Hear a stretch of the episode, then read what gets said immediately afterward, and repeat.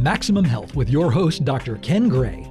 Dr. Gray obtained his master's in both acupuncture and Oriental medicine from the Atlantic Institute of Oriental Medicine. Dr. Gray enjoys both being a physician as well as being an educator. His unique approach to holistic healing has taken him abroad to lecture in Germany and treat sports professionals in Hawaii and France. He is co author of several books on food therapy. His office is in Jupiter, Florida, where he has practiced for over a decade and where he resides. Now it's time for Maximum Health with Dr. Ken Gray.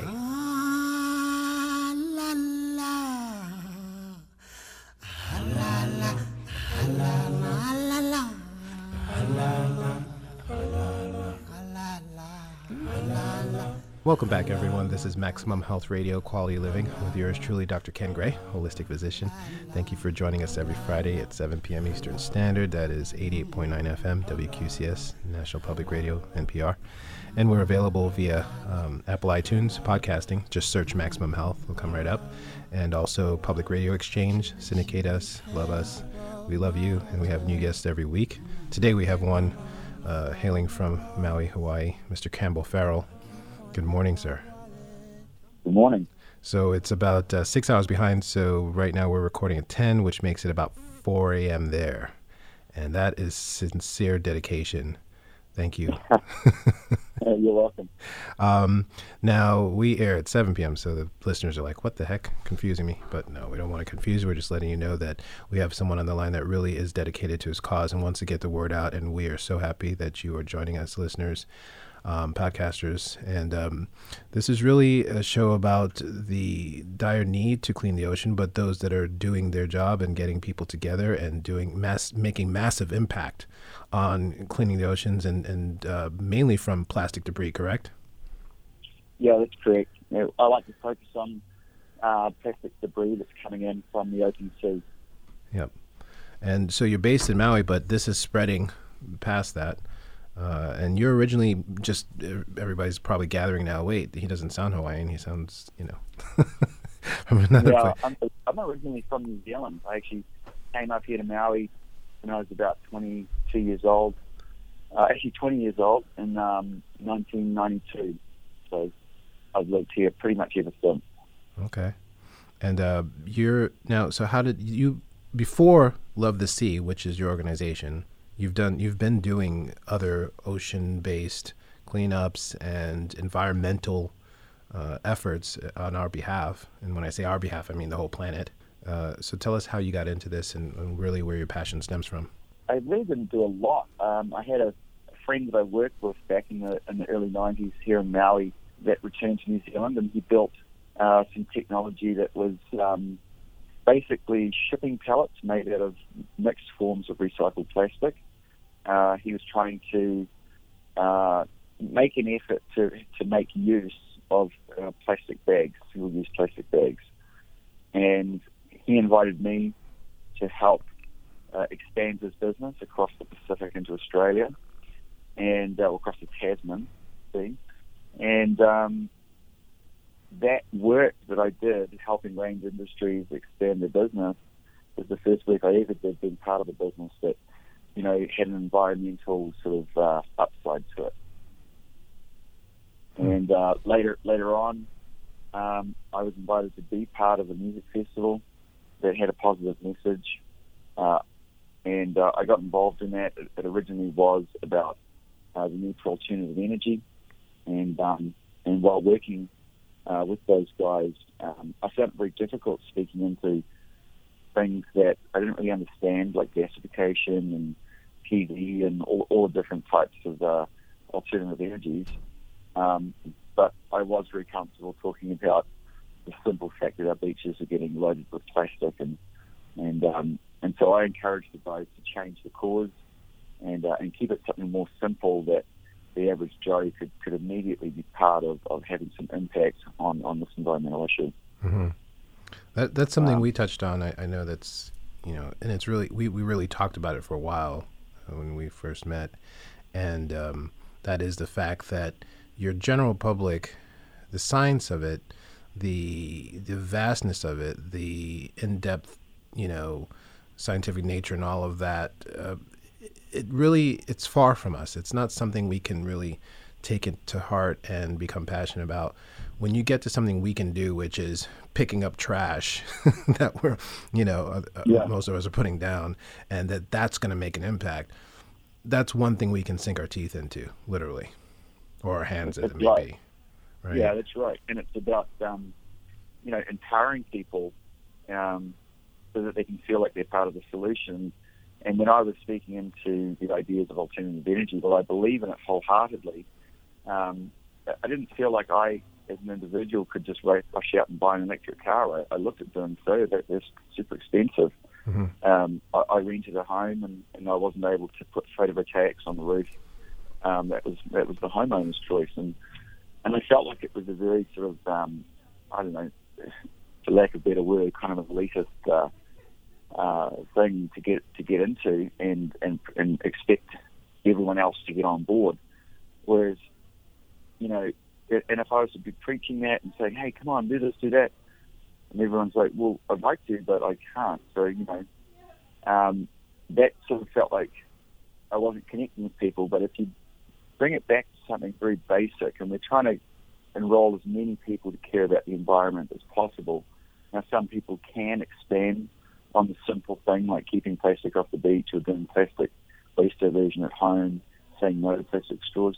They can expand on that and they could, you know, vote on all sorts of different um, uh, legislative change on different subjects that involve the environment, climate change, and things like that. They could go and get an electric car. They could be, you know, an extreme environmentalist, or they can keep it really simple and show up to a beach cleanup and say no to a straw. But at least they feel like from the beginning they can participate and do their part. Yeah. You know, and I think that's something that we need to get as many people on board, just caring for the planet. Full stop. Just connecting, and yeah. uh, or reconnecting, I should say. You know, there's there's been so many um, thoughts on this environmental situation and global warming and everything. And like you said, so much of it is feels untouchable or, or far away from us. And obviously, there are those that feel like, oh, you know, this is easy to understand. It's right there. These are the facts. But it's not about an argument. It's not about proving anything. It's about connecting and realizing that there are things we can do. There's video. If you look at the bottom of the ocean, there's tons of video now that, that show us what the bottom of the Mediterranean Ocean looks like, what the the oceans off of both our coasts, east and west, look like the Atlantic Pacific. There's trash, tons of it, and and we need to do something about that because that's now starting to filter into all sorts of things. Our our sea life, which then affects our food chain, which affects the inshore, which affects, I mean, it just continues to ripple. So those things which we thought, ah, you know, we're not going to have to deal with this we have to deal with now, and it's a massive epidemic. And so we can use that word because it's a global it's a global epidemic, and it's not something we can close our eyes to. So I love that you're organ- you went from Ocean Aid, you know, which is self-explanatory. It's a, it's a it's a festival that is bringing aid to the oceans, and then you created Love the Sea. I mean, and it kind of happened in a backwards way. You know, yeah. uh, we were producing Ocean Aid in a public venue, yeah. and uh, last you know, when I say last minute, I mean in some of the, the last few weeks leading up to the event, we were advised uh, you need to be a, a 501c3 to take this uh, public venue um, and, and, hold a, a, fundraising type public event. Right. And um, and so you know, I just created relationships with Surfrider and Sustainable Coastlines for Hawaii Wildlife Fund. I felt it was too early in relationships to put that liability on those non-profits so we, you know, uh, discovered a way to fast track getting getting a 501c3, and, and we and we did it, and um, and we're able to take that lease, and that was the start of, of Love the Sea. But since the event, you know, we really, I started to realise just how much, you know, Love the Sea really is the tip of the spearhead for Ocean Aid. Ocean Aid is, is just a, a festival campaign of Love the Sea, and um, and you know, in, in time since the event, we've, we've got involved in a few other different projects as well. So, mm-hmm. um, it, yeah, it's been uh, it's been something that's just unfolded and grown uh, sort of organically from you know from the start. Right, and I do see you know based upon at least your history of events that I've come across uh, in my research. I, I, love that they they're from stand up paddleboarding to ocean cleanups to you know, music orientated events. It's it's really you're spanning the globe of entertainment of involvement to deal with a global pandemic, right? So, I mean, you have you have things that how to survive the plastic pollution pandemic to you know World Ocean Day. You had a cleanup for that. You had um, sustainable coastlines, Hawaii Maui cleanup. Uh, you have all, all, sorts of things that involve family and music and, and ways to again reconnect people. And so, love the sea is really teaching people how to fall back in love with the sea and understand that it's part of our organism. You know, the organism of the planet as well as us as organisms, and we're interdependent. Yeah, I think I think you know introducing people to ideas in a fun environment just helped it uh, be be better received. Um, and, and I. It, it happened that that's what we've ended up doing, you know. Um, and uh, yeah, it seems to be working. We seem to be getting a good response. But you know, it's not just about um, you know spreading the word about the issue. I think a lot of people understand that the plastic is a problem. It's also giving people uh, a place to, like I said, be uh, be part of the solution. They want to know how to help, and um, and it really does. Uh, as Sustainable Coastline, one of its statements is clean beaches start at home. Yes, and so absolutely. Just, you know, delivering a simple message like that, uh, and, and and sort of opening people's minds to what they can do at home uh, as a consumer, or uh, or just you know picking up a few pieces of plastic if they walk the beach. Yeah, every right. little bit counts. And um, if every one person, and this is what I teach my kids from the moment they could walk and, and understand, you know, uh, words and we go to the beach, even if, you know, just the path in front of you, if you see something that doesn't belong there, pick it up. You know, obviously, yeah. if it's uh, mm. sharps or thank God we haven't come across, you know, what you would in, say, you know, when I was growing up at Jones Beach, New York, or Rockaway Beach, you could find pretty dangerous things that you don't want to touch. But uh, at our beaches uh, on the East Coast here in Jupiter, um, you know, it's more like foam and plastic, you know, cups and bottles and foam, you know, pieces and things that just you just don't want in the sand or the ocean and that should not be there, should never have been left there. Plastic bags, those sort of things. So we always have that, you know, and, and I'm a, in a household of eight, right? So if just my household is picking up everything in our path every time we go to the beach, that's a bunch of things that are, you know, not going to end up inside of a turtle's belly or, you know, something like that. Yeah, for sure and uh, so that that mentality, just that alone, is something we can all again take part in and, and take part in loving the sea, as as you so you know aptly put it with your organization. Um, the when you have done these massive cleanups and organized them, do you have some numbers offhand that you can share with us in terms of pounds, you know, that you're dealing with? Yeah, like um, the, the last cleanup we did about three and a half weeks ago. Um, we targeted a coastline uh, here in Maui that's actually a pretty famous coastline that has the, the wave Peahi, uh, or some, otherwise known as Jaws, mm-hmm. that is centered on this Hamakua coastline. And um, I call it the hard to reach beach cleanup because a lot of you know current events that are happening, cleanups and so on, are happening at our easy to pull in with your car and family and set up a tent and wander up and down the beach a mile or so either direction and, and fill up little small sacks and microplastics and whatever has blown in over the last month. Um, and that's all good, and that work has to keep happening, and it is happening month to month. And most of those monthly cleanups, you know, we'll get anywhere from 400 pounds guaranteed up to 2,000 pounds. It just depends if we get 30 people or 80 people that show up mm-hmm. this cleanup.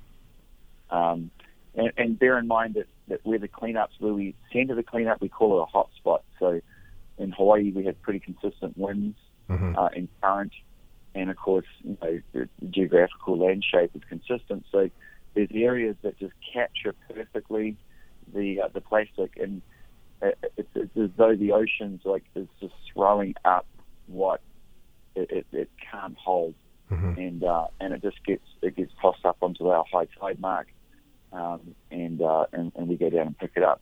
So this last cleanup that we did, which was the hard to reach, first hard to reach beach cleanup, uh, we organised uh, 30 people. We had five jet skis, and two boats. And we all launched from a safe harbour. We travelled 10 miles up the coast. Um, and at 8.30 in the morning, we put our first team ashore, and then we moved up that shoreline for eight miles, and we just kept dropping like little frog teams of two or three people on the shoreline. Within four hours, we had cleaned up 35 super sacks.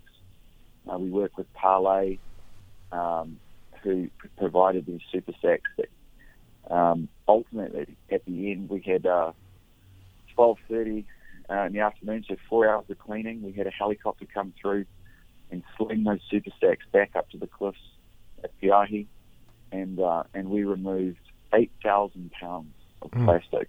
Wow. Yeah. That's, that's just one beach, and that's just one outing. And how many hours? How many hours? Well, essentially 25 people picking because there was at least five people at all times manning the vessels Right. that, that carried the people. There was a couple that anchored here and there and, and at times jumped ashore and swam ashore, but there was about 25 people cleaning for four hours, and then they had to have their bags set out, you know, far from the cliff as possible, tied off, ready to go, and then the chopper came through with a, with a big hook on the bottom of seven foot cable, and everyone had to be there to hook that hook that bag up and sling it um, back up to the cliffs because it's just simply too rough uh, and too laborious and, and dangerous to float those bags off the shore. And um, yeah, so four hours cleaning by 25 people, one hour of slinging with a helicopter, and 8,000 pounds of plastic was removed. So that's about four tons, which is huge. Four metric tons. It's huge. Yeah. yeah. I mean, yeah, that that's overwhelming to know that that's just that, and that's, you know, we're not even talking about the fact that there's plastic islands out there, you know, choking the ocean, choking sea life. I mean, they've come up with some inventions. I think they've tried, which I've seen some newsreels on, some, you know, social media posts, and even those big machines trying to clean up these some portions of these plastic islands sitting out in the middle of the ocean have broken. You know, so Yeah, they've, they've, they've broken. They've gone back to the drawing board or to the design center, and they've re-engineered. And and, um, and recently, I actually just got some information that those guys are back at sea and, and back at it. So, Yeah. So they've got a, a, Thankfully. a huge program that they've put together, and they're, they're very determined. Um, you know, and but that's what we need. You know, this is uh, this is a big issue, and we need people that are super committed. And um, you know, figuring it out. fingers crossed. You know, we watch that space, and we hope that this is successful. Yeah, because this is just you know, like I said, we said four tons, right? Uh, one outing, twenty-five people, and you've got miles and miles of plastic islands sitting in the ocean there, and that's not even the stuff that's at the bottom of the ocean. So Right. That's right. I, I, I don't even want to begin to quote potential numbers of what what it is, what percentage of plastic that's dumped in the ocean actually floats and makes it to our shoreline, and, and what gets in and sinks and then just sort of migrates across the sea floor with deep sea currents. You know, yes, I, I, I have heard and can confirm that plastic was found in the Mariana Trench, which is the deepest trench in the world's ocean. So, you know, the fact that plastic's there, this is a major, major problem. Um, one of the other cleanups that I did recently, um, perhaps about three months ago, was quite a special one to be involved in. Um, Greenpeace, uh, they had their large ship that had gone through the North Pacific Gyre, which is about 1,200 miles off northeast of Hawaii, and um, they were doing a program with, I believe it was, it was sponsored by Scripps and uh, NASA and Smithsonian Institute. Um, they basically deployed 15 GPS trackers on 15 different net balls or, or ghost nets, as, they, as they're called, um, out there, you know, 1,200 miles offshore. And then they tracked them. And they, they just wanted to see, okay, so we've got converging currents all coming to this one place. It's a natural occurrence. It's called a gyre. This is where the currents converge.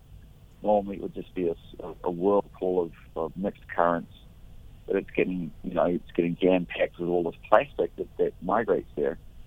Once it comes here, what is it? Where does it go? You know, does it stay here and rot here and take 20, 30, 40, 50, however long to break down? Or does it move around the Pacific and does and, and do laps? Mhm. And this one um, ghost net took seven months and it tracked its way, it nearly touched land off the big island, and then it swung did a huge big circle out to sea and travelled north again, and then the trade winds picked it up and kept blowing it down the coast towards Maui, and eventually I picked it up seven months later, and uh, it was a ton and a half, this net, and um, and you know we got it before it hit the shoreline, um, to, and it would have ruined reef, and we we luckily found the net without turtles or any other, you know, large mammal or marine life, you know, entangled in it. But um, that often does happen, and um, and it is interesting that the currents will take these big, I call them also ocean dreadlocks, because it's just a mixture of ropes and nets Yeah. and all sorts of different I've seen stuff pictures. Yeah. and um, and it'll take it there. But when the winds get strong enough to overpower the currents, it will rip a net away from the gyre and push it out, and then just carry it, you know, obviously thousands of miles. Yeah. So uh, Hawaii is, is uh, you know, in the direct firing line of, of the North Pacific Gyre, which is the largest garbage patch in the world. Ugh. It's a major problem for Hawaii. You know, the entire Pacific Rim uh, is uh, is contributing to pollution. It all migrates north Yes. of Hawaii, and uh, and some of it breaks away. And we're talking, there's beaches on Oahu that 10,000 pounds come off the beach every month Wow. And you know, through multiple efforts. You know, This but- is a problem for everyone because Hawaii is just a microcosm of the planet. This is just uh, giving us an inkling of what we're dealing with globally, right? think how think how small Hawaii is in the center of the largest ocean in the world. Yeah. It, you know, we, we're just these we're just literally pins in a haystack, needle in a haystack. yeah, just thing, you know? pebbles Like, sitting in the middle of the largest ocean in the world. Yeah, world. and and so what goes past us? Last year, a- alone, just off the shoreline of Kauai, um, I- know Surfrider was a major part of it. I, I know there was other contributors, but Surfrider was a major contributor at taking sixty thousand pounds of, of fishing net and debris off the shoreline of Kauai. Right. And, and if you look at this, and I, I don't know, I mean, uh, your history, uh, do you surf? Do you fish? What is what are some of your passions? Yeah, my my history is as a kid I grew up yachting. Yeah. It led me to windsurfing. Right. took me to Hawaii.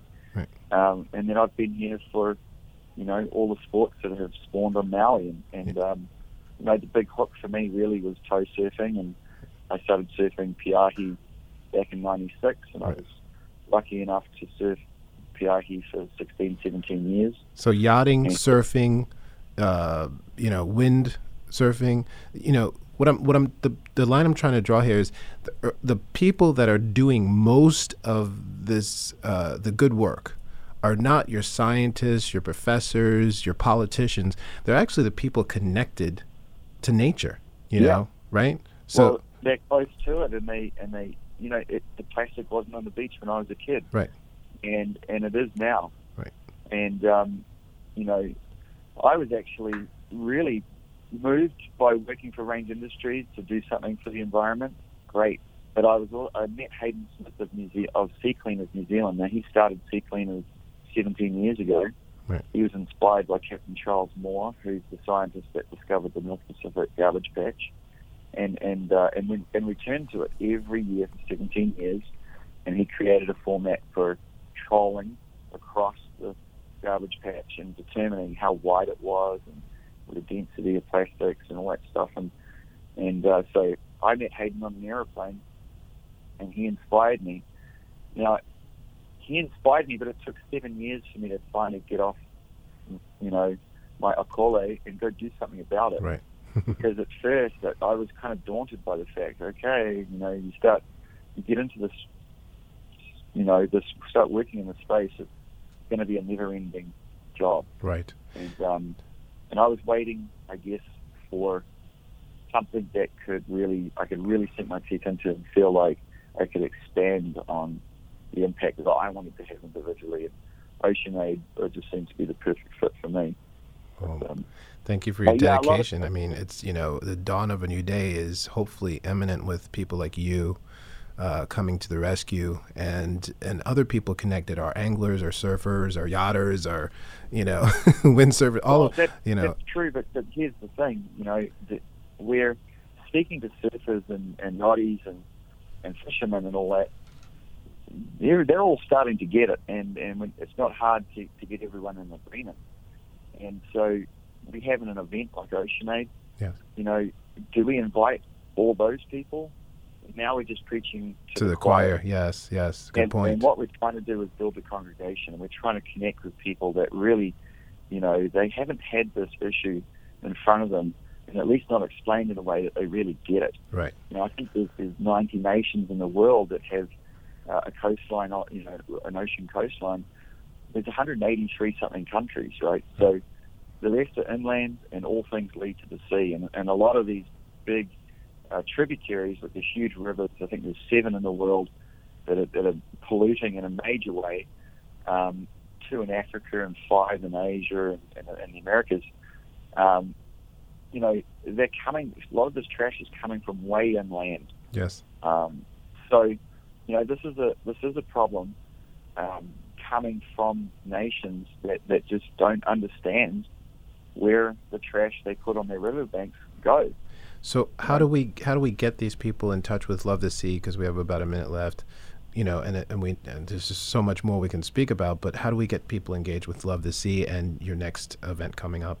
Well, you can you can go to lovethesea.org.org. Um, you can check out Love the Sea on Instagram at Love the Sea Plastic Free, uh, and on any one of those platforms, you can message us and um, yeah, that's really that's really it. You know, I think the Instagram is the place that we post the most. Okay. Um, and we do a lot uh, share of sharing about our coalition partners, Surfrider, Sustainable Coastline, Hawaii Wildlife Fund, right? Uh, Sea Cleaners. And, and we've uh, had Hannah. Yeah. Hannah, thank God for Hannah Bernard who connected us uh, from uh, the Hawaii Wildlife Fund. And yep, so Hannah's been an incredible supporter and and has constantly inspired me to just stay in this space and keep doing the work and and yeah, she's she's been awesome. All right. Well, we can all be a part of healing the sea, loving the sea, um, and in turn loving one another and loving our generations to come and healing our generations to come by our efforts. So, thank you for all you're doing. Thank you for your time this morning. Wish we had more time. We'll have to do this again. And this has been another Maximum Health Quality Living. Let's keep it going, people. Yes, high seas or low seas. I